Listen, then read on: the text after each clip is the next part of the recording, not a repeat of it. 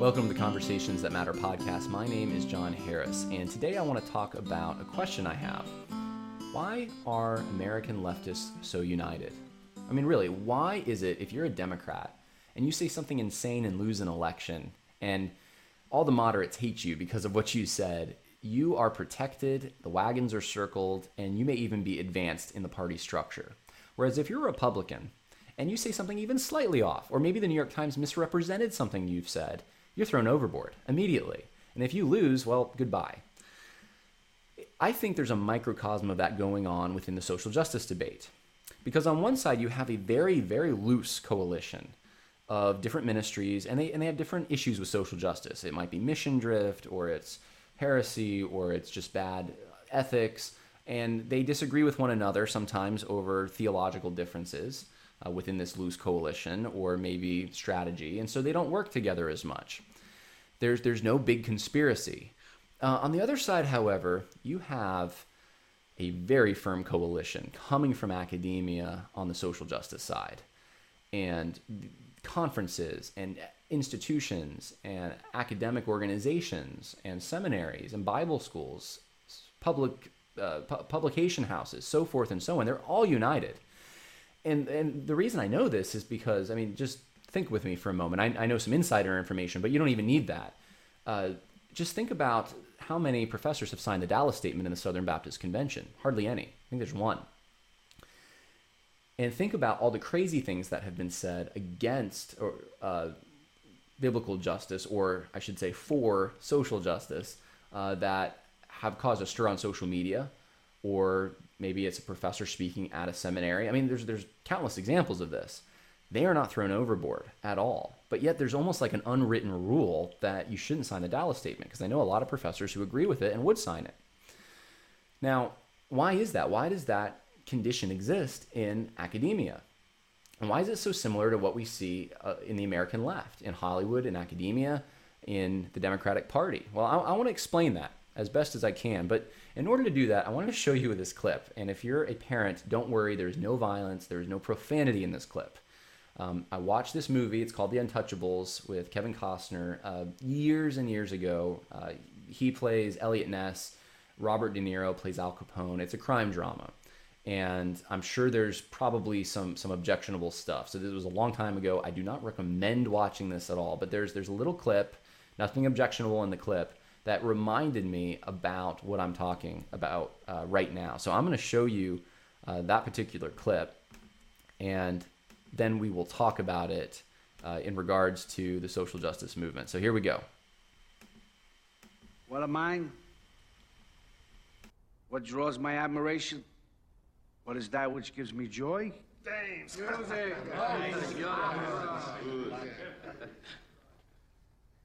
Baseball.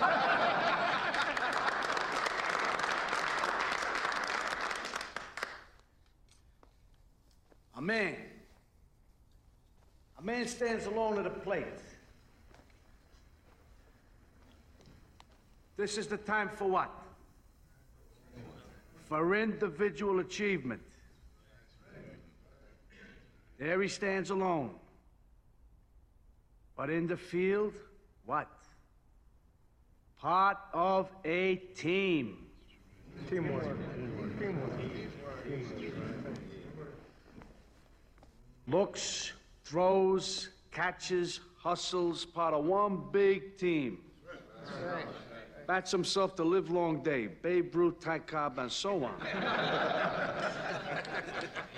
if his team don't field, what is he? You follow me? No one. Sunny day, stands full of fans. What does he have to say? I'm going out there for myself. but I get nowhere unless the team wins. Team.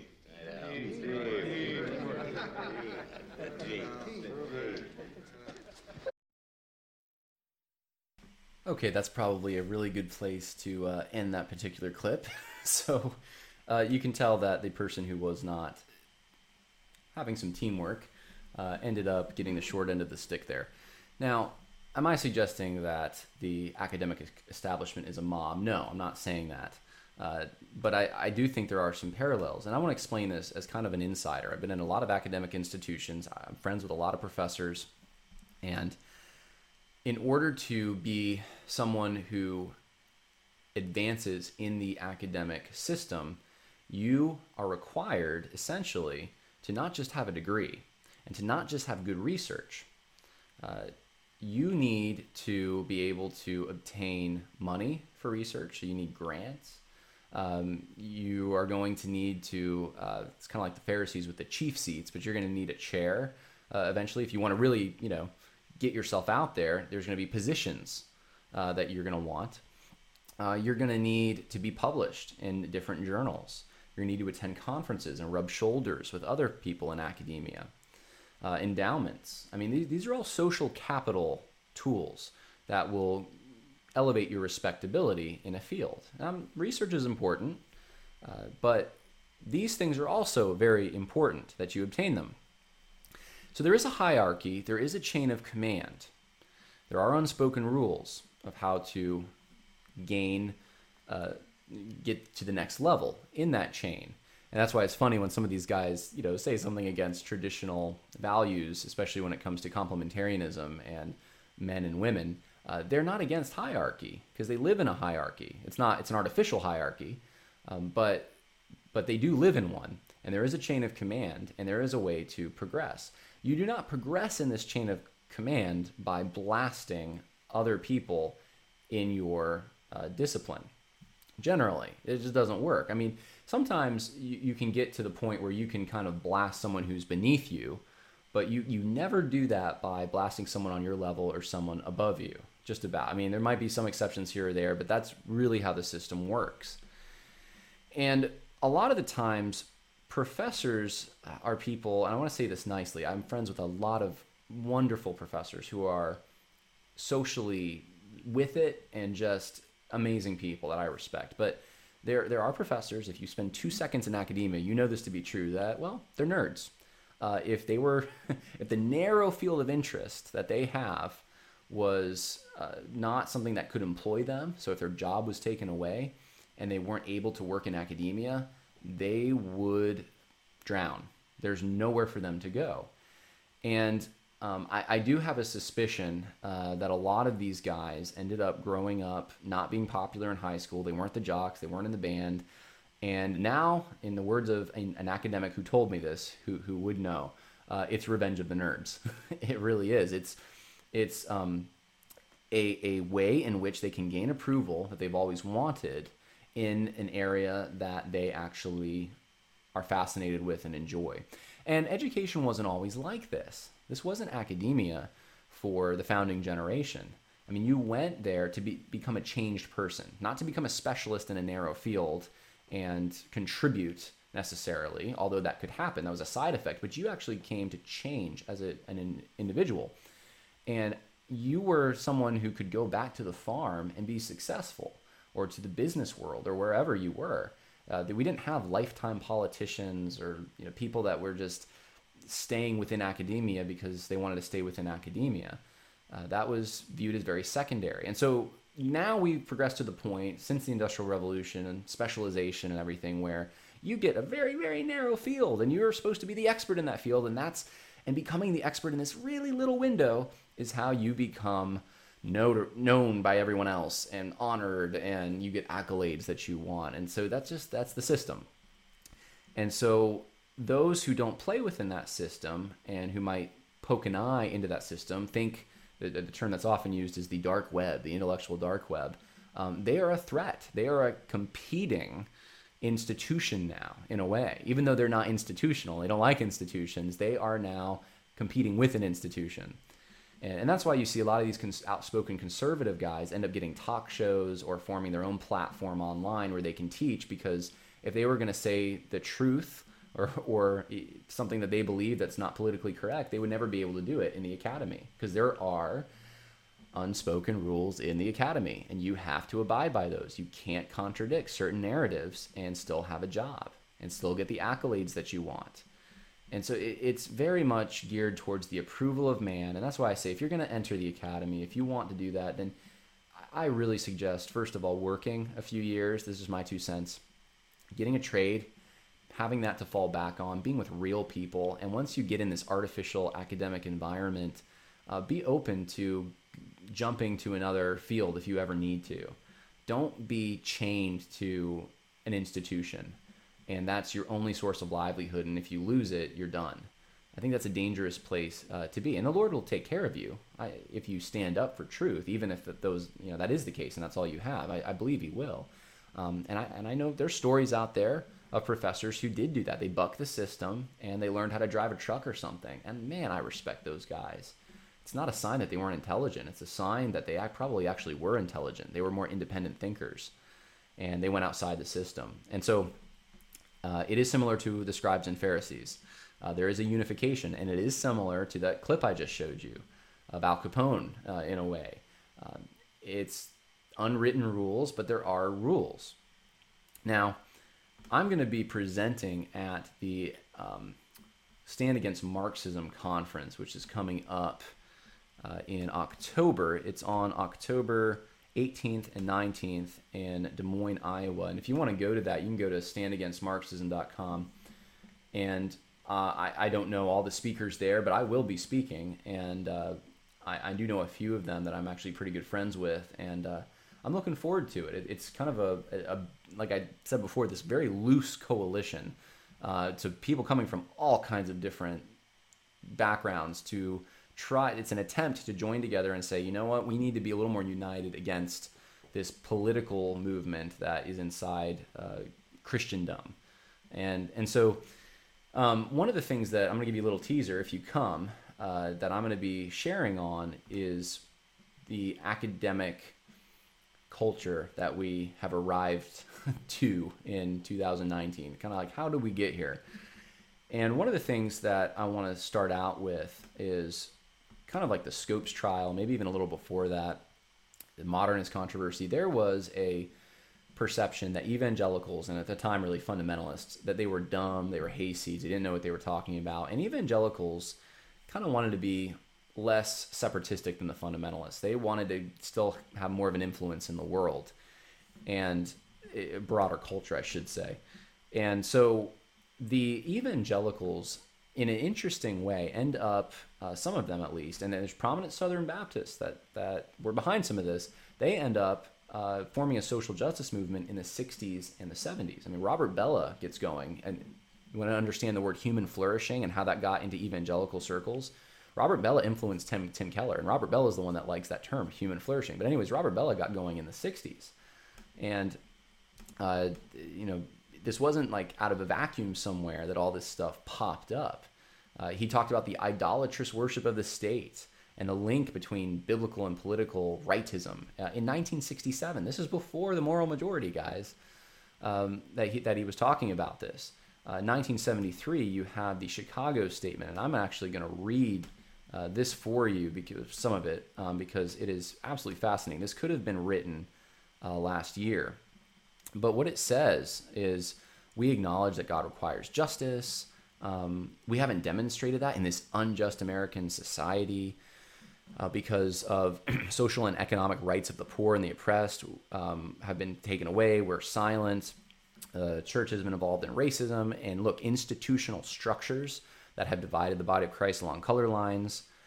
Uh, it talks about uh, economic exploitation talks about uh, complementarianism being wrong. Essentially, it just says um, men through uh, had prideful domination of women, and women were supposed to be passive, and, and this mutual submission is what we want to advocate. And and so there's this whole thing, and it reads like something that could have been signed yesterday by you know the Gospel Coalition or something. But this is 1973, guys. This is 1973. So this wasn't yesterday. And what I've um, found as I've been studying some of this is that there actually was a social justice movement that predated the one we're looking at now. Uh, Jim Wallis was actually considered an evangelical at first in 1975. We know he's not, but that's when he started Sojourners. 1978, Ron Sider writes Rich Christians in an Age of Hunger. Now, what put a stop to that? Why did do we don't we don't remember that? We don't perceive uh, this movement as having a history, but it does. I think the reason is because the 70s showed a change in evangelical political engagement. Evangelicals, for the most part, were individuals who voted, but they weren't a voting bloc. That wasn't something churches really addressed. And I mean, think about this for a moment. You're coming out of a context in which the nation in general is Christian, quote unquote. Like their Christian values are just kind of the accepted norms. And and so if you're a Christian and going to church, it's not like your pastor necessarily has to give you a lot of instructions on biblical principles for voting. That's kind of already baked into you. And that was not the case in the 70s. It really wasn't the case even before that, but I don't think Christians realized it until the 70s that, wait a minute, people are not using biblical principles to approach uh, the scripture with, or the po- politics with. They're not using scriptural principles to approach politics. I think this came, comes out a lot in 1980. Jimmy Carter actually hosted a, it was a, a breakfast, I believe, with a bunch of evangelical leaders, and they're asking him these questions about him applying his personal faith, which is the reason he got elected by evangelicals because he was personally this Southern Baptist who was very faithful. But they ask him, "Where are you applying this?" And Carter basically doesn't have good answers, and they vow afterward, on the way back to their, I guess, hotels, we're something's wrong, and we need to fight this. And so you have in the late '70s and the '80s a, a sense of um, we need to get the America back that we had before. They're killing babies out there. I mean, think about this. Jerry Falwell took him two years. It's 1975 when he started speaking out against abortion. So everyone who wants to say, well, they were on the sidelines during the civil rights movement, well, evangelicals weren't. They just weren't. These were tangential issues in their minds that they just, yeah, they they vote on a, a national level perhaps, but they just weren't really that engaged as a voting bloc until the, the most horrible thing happens. And even then, it takes a few years for them to really get organized to say, we're going to fight this. Killing babies is wrong.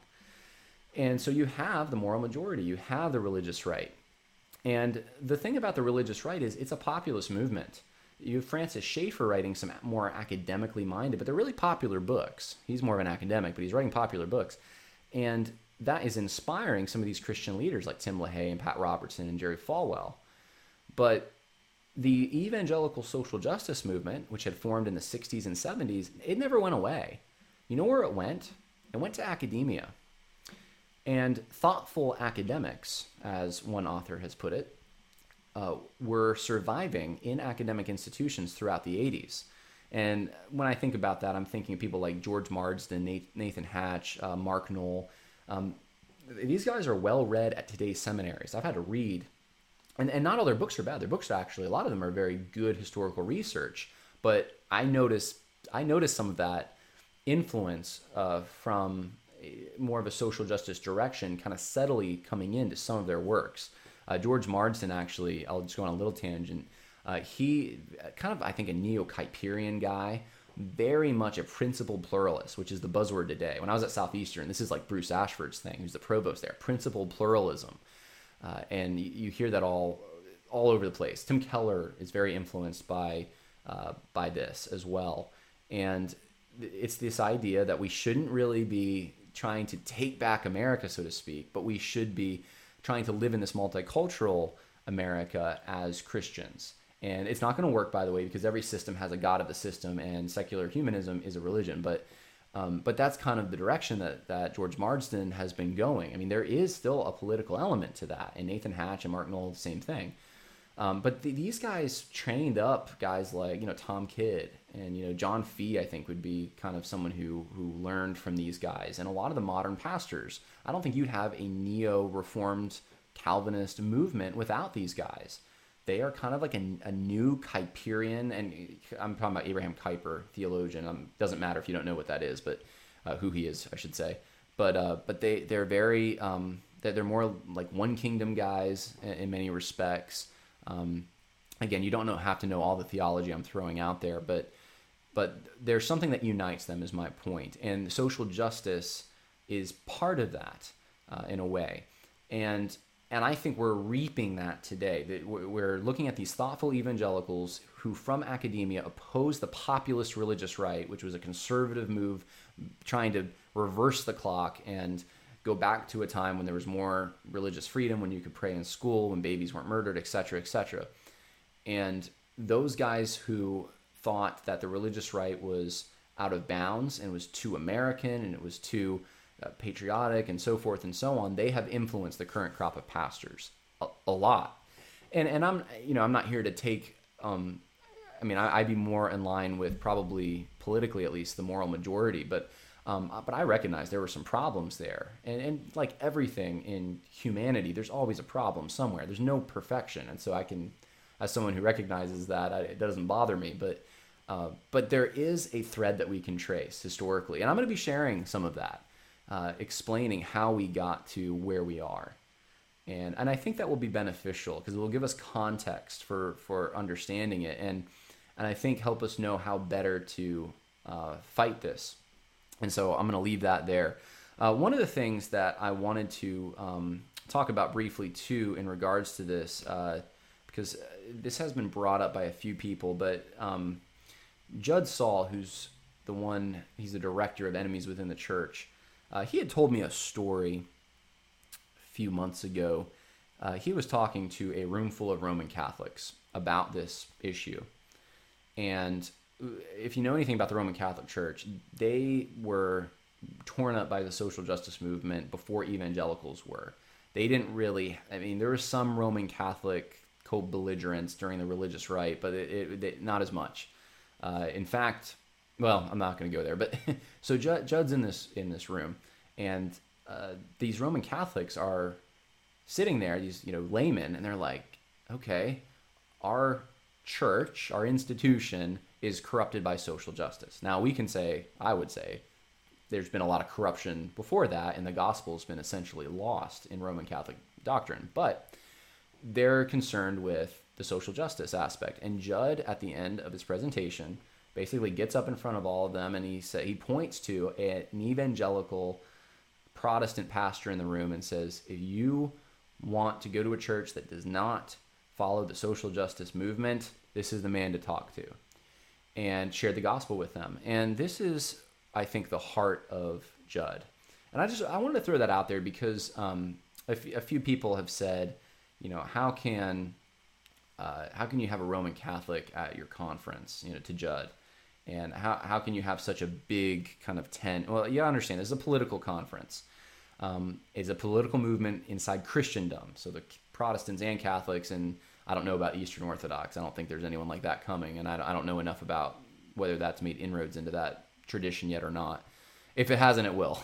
But uh, you know judd is very he is a gospel centered guy and he knows what he has on his hands is a political movement uh, conservative engaged political guys are starting to wake up and see what's happening to the evangelical vote and the Roman Catholic vote, and they're concerned. And I think Judd sees this as a gospel opportunity.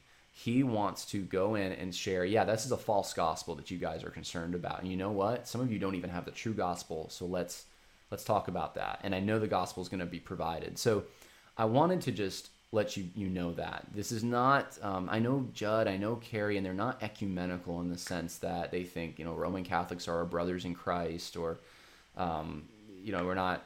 They're not inviting uh, cults to come or anything like that. They are they they are concerned for the gospel, but they realize what they have on their hands is a political movement, and so. Um, not saying I would have planned everything the way they've planned it, and I'm not the one planning it. I was invited to speak, but I, I wanted to throw that out there because that really helped me uh, be able to say yes uh, to coming and speaking and sharing what I'm going to be sharing. Uh, last thing, uh, well, second to last thing uh, for this particular podcast, uh, I wanted to share with you guys. This is, I think, probably the most helpful thing in this podcast for you as a layman, if, if you're a layman listening there's been a lot of talk. I'm not going to give examples. There's so many of them about wealth and material riches being bad, the demonization of those things, and it goes right along with the social justice stuff. Um, I wanted to share with you a few verses, and just just talk through these with you. Let's start with Job, Uh, Job chapter 42, the Lord blessed the later days of Job more than his beginning. And he had 14,000 sheep, and it goes on, and says what he had. The Lord blessed Job with material goods. Material goods are not bad. Material blessing is not bad. Uh, privilege is not bad uh, necessarily. It's actually something to be thankful for to God because He's the one that gives those things. So the the demonization of the rich is disgusting before God. It's disgusting, guys. Um, Proverbs three nine through ten. Honor the Lord from your wealth. What are you supposed to do with wealth, rich guys? Honor the Lord from your wealth, and from the first of all your produce, so that your barns may be filled with plenty, and your vats will overflow with new wine. Is this health, wealth, prosperity? No, I mean I don't believe in the health and wealth and prosperity gospel. But this is what Proverbs 3 says. You practice godly principles, you honor the Lord with your wealth, you know what? You're going to be blessed. That's a general truth. Does it happen in every circumstance? No. It doesn't. And you're not promised that it will in every circumstance. But in general, proverbial sayings or general truths, that's how it works. And that's a good thing. So to desire nice things like wine is a you know comfort and and, and some it's a symbol of the Old Testament of, of richness and so forth. Enjoy the things that God has given you. Uh, let's go to Proverbs uh, chapter um, 30. This words of Agur. And he says, Two things I ask of you before I die. One of them is found in uh, verse uh, 8. He says, Give me neither riches nor uh, poverty nor riches. Feed me with the food that is my portion. Well, why does he say that? Why is he saying I don't want to be poor and I don't want to be rich? He says, So that, that I not be full and deny you and say, Who is the Lord? and that I not be in want and steal and profane the name of the Lord my God. Now, this is something that I relate to.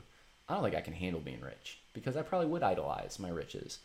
And Agur is wise enough to see his own limitations, but that doesn't mean there's not people who can handle that.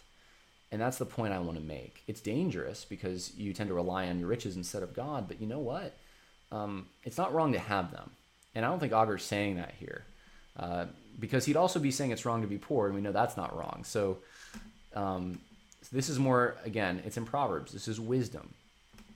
Uh, Matthew chapter 19.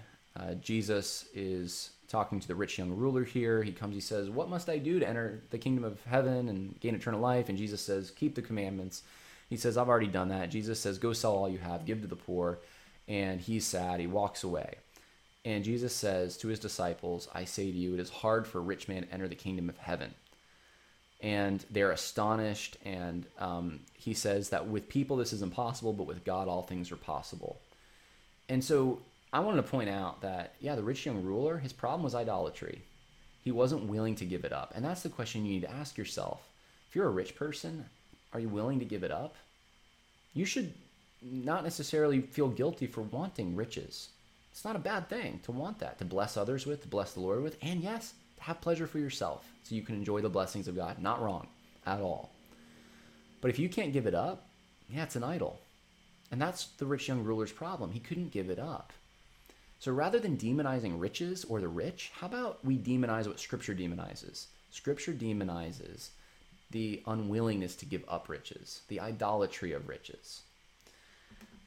Matthew uh, chapter, I believe this is 27. Uh, this is uh, when Jesus is buried, uh, it just says that there's a rich man from Arimathea named Joseph.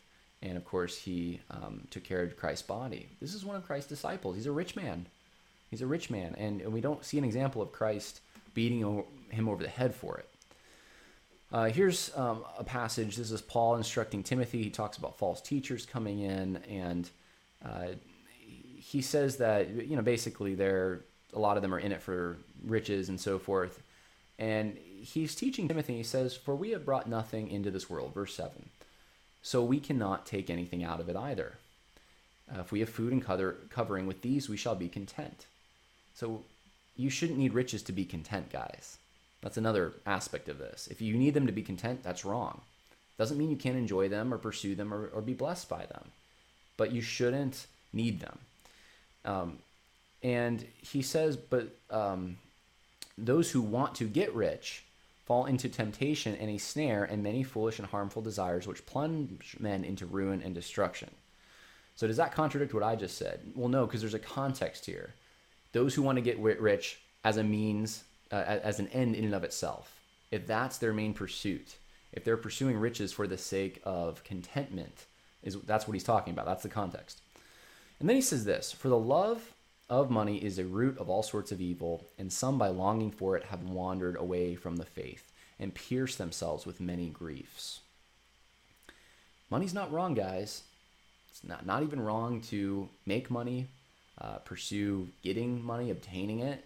What's wrong is loving it, sacrificing yourself for it, uh, making it a God.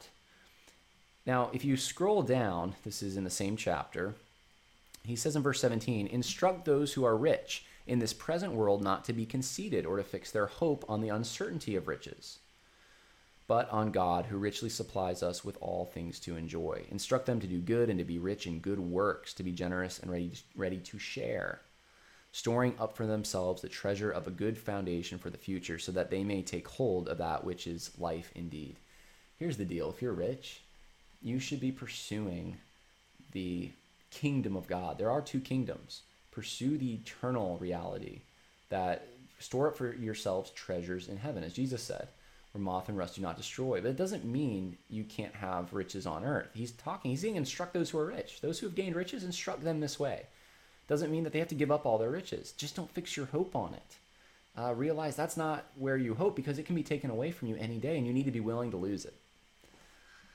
Now, why do I uh, say all this? Because there is a tendency today to demonize those who have riches, and to to um, it's it's a class warfare thing, but to demonize the systems that allocate reach, uh, riches, so capitalism, which helps everyone really, because these rich people invest their money. They're not just keeping it in a lockbox somewhere. They're helping invest it in things that help middle class and poor people. They pay taxes as well most people don't think through that, but this is a problem among people that are my age and a little younger, and maybe some that are older. But in the millennial generation, there's an issue here. They tend to look at a yacht and think that is bad, but they are willing to spend tons of money on experiences like vacations, traveling, uh, food. I mean, these are the kind of things they spend their money on. They have a different value system.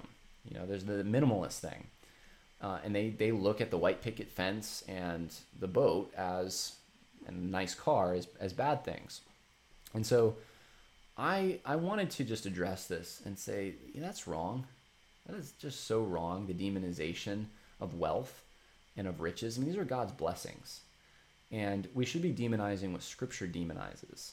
We should be talking against that, the things that Scripture says are sinful, and warning against that, not against riches in and of themselves. And this is one of the aspects of the social justice movement. There is an just a knee-jerk reaction some of these guys have to pointing the finger at someone who's against, let's say, reparations or uh, un, really unjust uh, tax levels, and they will point the finger and say, "You just care about your riches, and and, and you're idolatrous, and this and that." And it's like, no, we we we don't. Um, and, and I'm saying this as a guy who probably would. I mean, at best, I'm lower middle class. At best, I'm an impoverished student. Really, is what I am. But you know, I, I do not think it is right to demonize wealth. I think that's dangerous. Actually, uh, we want to live in a country where that is possible, where the blessings of God are there uh, for those who want to work hard.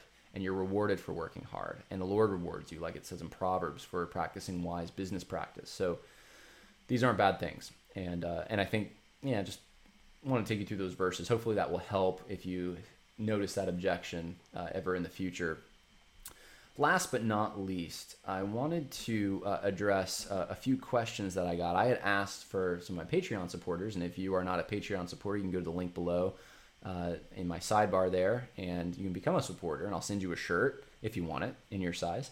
Uh, but you also have more access to me. And one of the things that gives you uh, more access to me, there, there's a couple things that you get. I mean, if I ever make a slideshow, I will give you that. You know, I, I put my material on Patreon for those who are there to download it. But if you're uh, if you want to just ask me questions, you can do that. And so I have two Patreon supporters who have asked me some questions, and um, I was going to do an episode just about these, but instead, uh, because there's so many other things coming up, and I only got there's only two people that have asked me these questions. I decided to just kind of tag it at the end of this, uh, tack it on.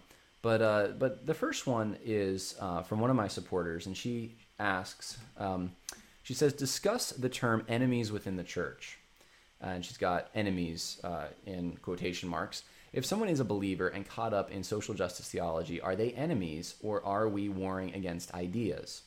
There are levels of wolves in the church, it seems. Some people are honestly just wanting to be kind to other races and have no idea the theology heresy they are getting into. This is what makes it so difficult to discuss. Some, on the other hand, are more nefarious and wanting to fundamentally change seminary's doctrine. And I completely understand, and I actually, I have a first, I can't talk about it right now, but I have an example of uh, evangelical institution that is unofficially changing a doctrinal stance that is a core belief. And uh, enemies within the church hopefully will be revealing this um, at some point. But but yeah, I mean there, there there's a problem there, and I think this um, this individual is spot on. Uh, there are those who are just innocently. It's probably the majority of people. Um, they're they're not the leaders advancing this, but those who are just kind of following they just really care about people's well-being and they have been duped into thinking that these liberal cures uh, for sometimes diseases that don't even exist and other times actual problems that these are are legitimate and they're they're part of being nice and so one of the dangers is i think it's a, sort of an antinomian thing anti-law is if you don't know the law of god well if you're not well versed in scripture especially your old testament it is very easy to get taken in by these broad principles of niceness, love, uh, being kind. The, these just, and you can kind of fill in the blank. You can just, I mean, justice is one of those catch all words now that we're just going to put every social program into this umbrella of justice and call it that and say it's biblical because it's justice.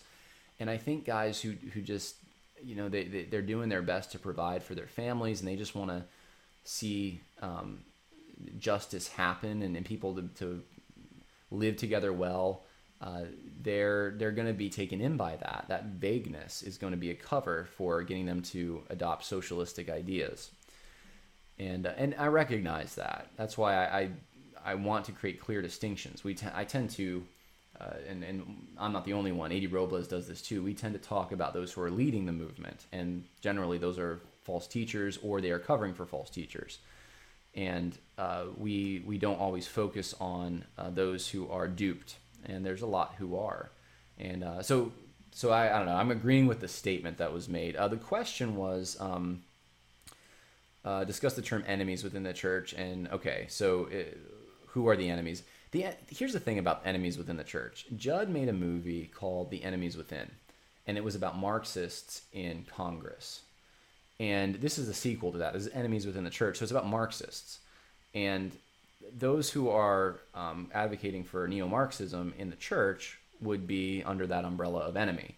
It's not necessarily. I don't think they ever meant it to mean heretics, though there is an overlap there. But I think they meant Marxists, and uh, and so I'm just going to let them define their term there uh, for themselves. Um, but yeah, if someone's going along with a movement, let's say, and they are not ideologically understanding that movement, are they an enemy in, in just the general definition of enemy? Um, yes and no. in one sense, yes, because they're supporting uh, something that is absolutely destructive. In one sense, no, because um, they're they haven't ideologically bought into it necessarily, and so there might be an opportunity to show them the inconsistency in what they're doing. So I don't know. It, it, I don't have time to discuss more. I guess it, it's a hard discussion to have. It, there's some nuance there, right? Uh, how do you address the common objection that you are opposing uh, critical race theory ideas simply because of white fragility?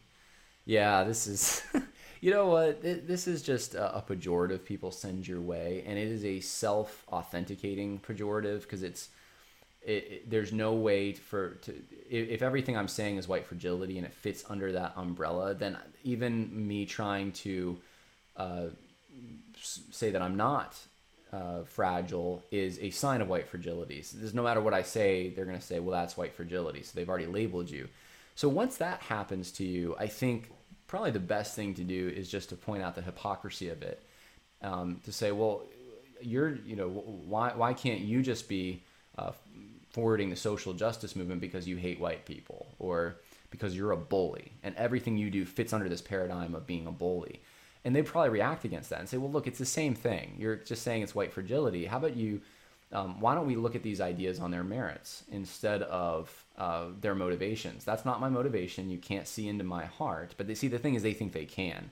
So that's why I say, you know, put the shoe on the other foot. See into their hearts. Say, well, you're just doing this because you're motivated by being a bully or something. And then if they re- respond and reject that, say, okay, look, I'm reject. I'm doing that. This is the same thing. Let's not uh, talk motivations. Let's talk the actual the, the ideas. And um, I don't know. I tend to online. I tend to just ignore that stuff to be honest with you because I'm like, ah, this person's not interested in actually reasoning. They're just name calling. But if you're going to get into an argument like that, that's the way that I would approach it, I guess. Um, or you know, a- asking why is a really good question too. Why? Why do you think that? And then keep asking it, and people usually reveal their cards, and you give them enough rope to hang themselves. Uh, another question: What concerns do you have about social media censorship? Do you have a solution to this? I don't have a solution for it. I mean, I'm on Minds and Gab, uh, where I post things as well, and those are supposed to be outside of the tr- Facebook and YouTube and all of, the big tech companies. Um, but I, I do, I am concerned about it because I think we're being manipulated if we're spending too much time on social media. So, and that's one thing to, to say, I guess, don't spend too much time on social media. Just rec- and recognize that, yeah, the algorithms are set to manipulate you probably.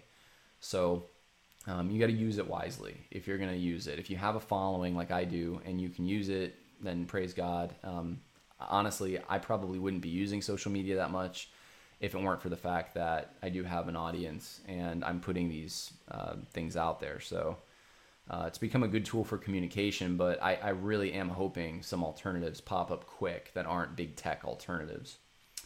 Are there any seminaries not caught up in intersectionality and critical race theory? Uh, yes, there are. Um, this is something that I've been uh, I've been asking for institutions from various people that are in the know, and I'm still waiting on some answers. I will say this: Shepherds, uh, not Shepherds, sorry, um, that's one I'm actually waiting on. Uh, Expositor Seminary, uh, from what I understand, is pretty good and I'm hopefully going to have someone who's the head of one of the expositors branches. Uh, they're mostly, I think, in the southeast. I think there's some in the northeast, but they're on the east coast more.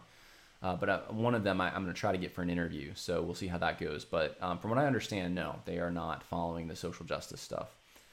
Uh, where is your favorite? Okay, this is a personal question. Where is your favorite place to hike or camp?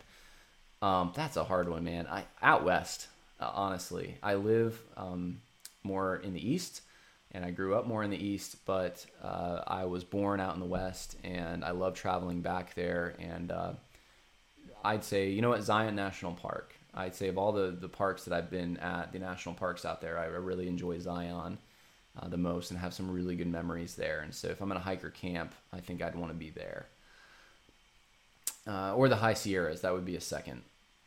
Uh, another um, I think these are like three or four questions here. Another person from my Patreon asked, I'd like to know more about your experience getting into making YouTube videos. I see you have videos going back a long time. What prompted you to start? What motivated you to continue?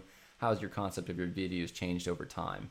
Yeah, you know, I, I did start to make some videos maybe like 11 years ago or more, probably more than that. And it was honestly just a pragmatic thing. It was shorter than a blog because I didn't have to type everything out, I could just talk so that's what prompted me, I think. Um, what motivated me to continue, I for years I, I, don't really have anything out there, and then I probably would get a bee up my bonnet, something that would just inspire me. I gotta say something about this because I don't agree, you know, usually. And then I would make a video, and then it would be maybe even a couple years before I made another one. So I was really sporadic. But then in January, uh, when I made the video about Southeastern, all of a sudden I had all this attention, and so I had an audience. So I've, because I have an audience, I've worked to put out videos more regularly. Um, my concept of my my videos uh, hasn't really changed that much. It's the same thing from the beginning. I just you know care about the truth, and especially areas in which I don't think there's uh, truth being communicated or there's just not a lot of options, I want to fill those gaps in and I want to give a, a commentary that I'm hoping will help laymen. That's always been my, my heart. Uh, do you have a favorite Bible verse or passage? What makes it stand out to you? Do I have a, man, I like so many. Um, that's a hard. I'm gonna. I'll answer this a different way. This is a weird thing. People don't know this about me. My favorite book of the Bible is probably Ecclesiastes, and I don't know of anyone else who said that, but I've always liked it, and I love the end of Ecclesiastes, uh, where Solomon says, "This is the end of the matter. Like we've already we've we've gone through this whole process." of philosophy, thinking through the meaning of life, and we get to this the end and say, "This is the end." keep um, honor God and keep His commandments. For uh, God will bring every act into judgment, whether good or evil, and that has just always hit me. Uh, he says he says this applies to every man, because God will bring every act into judgment, whether good or evil, and so I like that. I think as someone who's been in school for so long, um, I'm getting a second master's now. Man, like there's an end to the books, an end to learning. And at the end of the day, it's not actually that complicated. It's quite simple. Just follow God and keep His commandments. So there you go. Uh, do you have a morning routine? And would you share insights about that? and oh, wow, okay, getting personal. And how how you stay on top of tasks and stay motivated. Hmm. No, I don't have a good morning routine. Every morning is different. Uh, I used to have more of a routine when I was working a nine to five kind of schedule. And so I, I knew every day this is when I have to be at work. And so um, I, I did have more of a routine. Now I just, every day is different. I have class times and I have, I run a side business and I have different times of meeting with customers for that. And because of my variable schedule, I have just if I showed you my week, it would just be all over the map.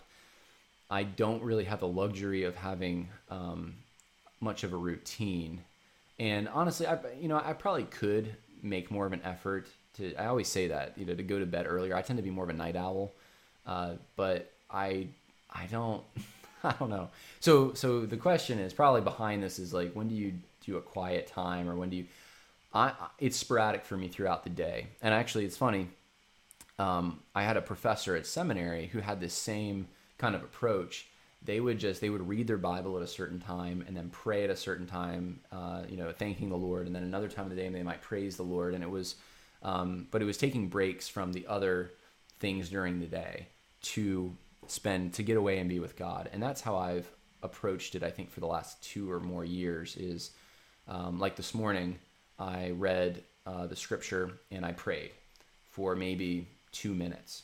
Oh, just two minutes? Well, yeah, but I'm planning later on on praying for a longer period of time. Um, and it's it's going to be in a location that I feel more close to God uh, in nature. So so yeah, I don't know. That doesn't. I probably should have more of of, of a, a schedule there, and I, I don't recommend that honestly. I think it probably is good to have a schedule, um, but there are people who know how to do it, and I've just been functioning that way where um, everything's kind of variable. And so, how do I stay on top of tasks and stay motivated? I don't know. It's like Nike. I just do it. I just get up and I have deadlines. When you have deadlines, uh, you have to stay on top of things. Uh, what is next for you in 2020? I have no clue. I really don't. I I'm going to be graduating uh, in next spring from my uh, this master's program I'm in, and I could go on to PhD work. I could get into ministry and um, and I do know that ministry is where I want to go. Uh, ultimately, uh, this is more of a tent making thing for me. I'd like to be able to teach as an adjunct, but um, I have other opportunities that have been thrown my way, and I've I've actually said no to some things just because of where I am, and I want to continue this degree. But uh, but in the spring, we'll see. I don't know. Um, of course, having children, if, if that ends up happening, that could change things. So it's just it's all up in the air. Uh, but I appreciate prayer. You know, if you're a fan of, of this uh, podcast, you know, pray for me because I could really use it. And um, uh, I've seen what God God has. So uh, hope you enjoyed this. And uh, you know, thank you so much. I, I just I don't say it enough, but thank you for those who who watch these, who listen, uh, especially those who support me on Patreon and pray for me. It really does mean a lot. It does help with things and. Um, There, there's a lot more coming. There's a reason to be encouraged, honestly.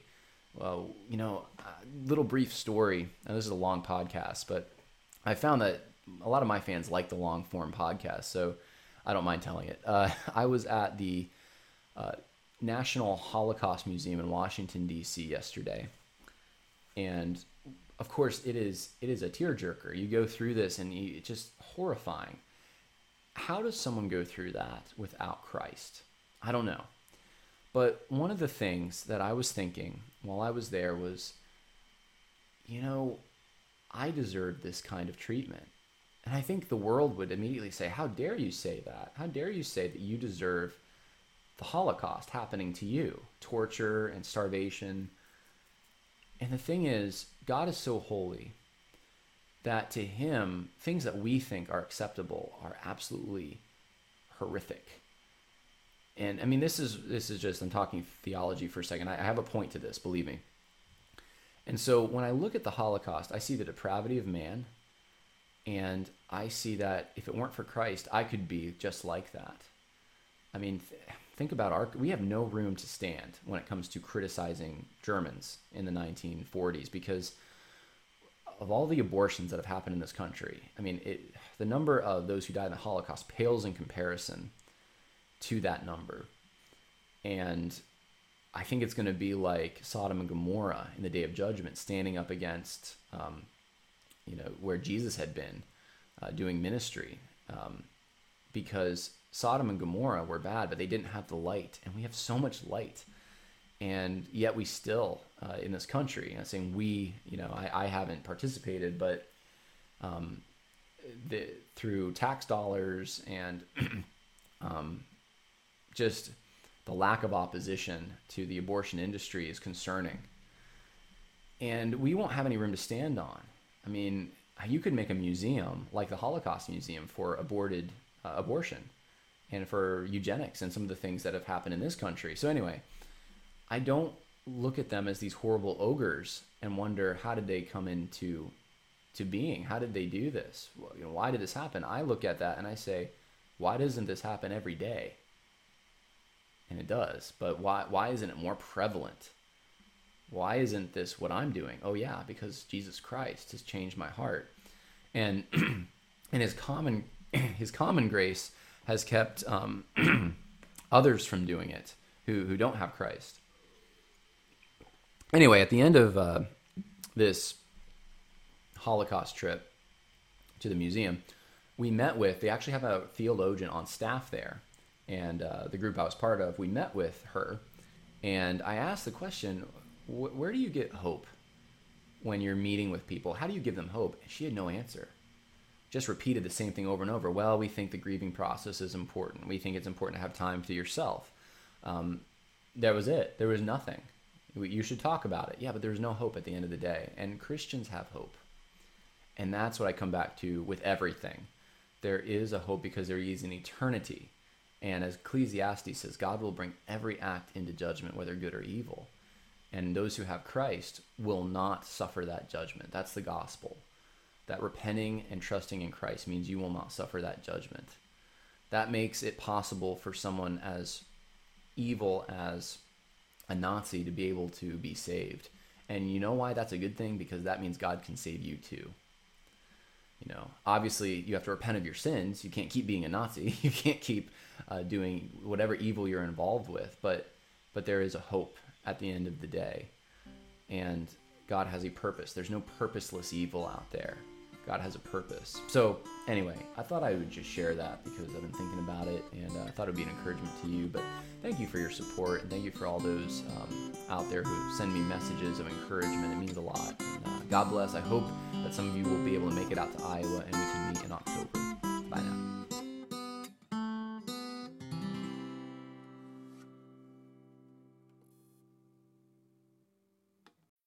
When you need mealtime inspiration, it's worth shopping Kroger, where you'll find over 30,000 mouthwatering choices that excite your inner foodie. And no matter what tasty choice you make, you'll enjoy our everyday low prices, plus extra ways to save, like digital coupons worth over $600 each week. You can also save up to $1 off per gallon at the pump with fuel points. More savings and more inspiring flavors make shopping Kroger worth it every time. Kroger, fresh for everyone. Fuel restrictions apply.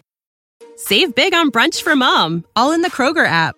Get 16 ounce packs of flavorful Angus 90% lean ground sirloin for $4.99 each with a digital coupon. Then buy two get two free on 12 packs of delicious Coca Cola, Pepsi, or 7UP, all with your card. Shop these deals at your local Kroger today or tap the screen now to download the Kroger app to save big today. Kroger, fresh for everyone. Prices and product availability subject to change. Restrictions apply. See site for details.